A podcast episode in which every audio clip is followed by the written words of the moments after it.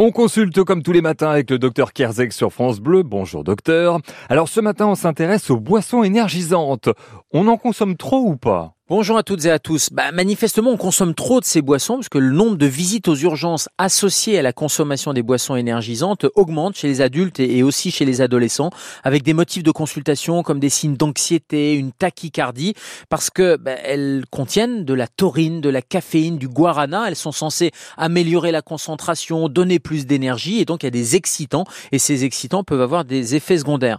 Juste au passage, je parle de boissons énergisantes et pas énergétiques. Hein. Rien à voir avec ces boissons que les sportifs euh, prennent en mettant un petit peu de sel, un petit peu de sucre pour se réhydrater pendant l'effort ou après l'effort. Là, on parle vraiment de boissons énergisantes qu'on achète dans le commerce et qui sont d'ailleurs sous surveillance accrue de la part des autorités depuis euh, quelques années. Juste trois canettes, c'est 15 tasses de café. Alors vous imaginez les conséquences quand vous enfilez 15 tasses de café.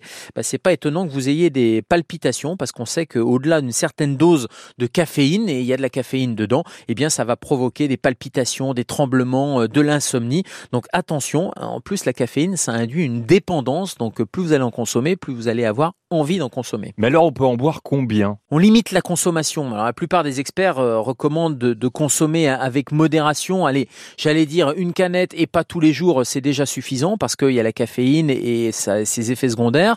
On va surveiller aussi la teneur en sucre parce que dedans c'est bourré de sucre et euh, ces boissons énergisantes vont euh, contenir plusieurs morceaux de sucre quand on regarde la quantité surtout si vous associez ça à d'autres types de sodas dont je ne vais pas citer le nom, ben vous voyez que ce sont des facteurs de risque d'obésité, de diabète, de maladies cardiovasculaires. Et puis on évite de mélanger aussi ces boissons énergisantes.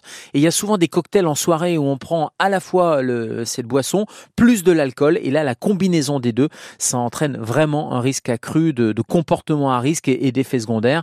Et puis de manière générale, on évite chez les enfants, chez les ados et chez les femmes enceintes. D'ailleurs, les recommandations disent qu'il est préférable de les éviter ces boissons euh, énergisantes et surtout on ne les prend pas avant le sport parce que la caféine ça augmente les palpitations cardiaques et euh, avec le sport ça fait pas bon ménage.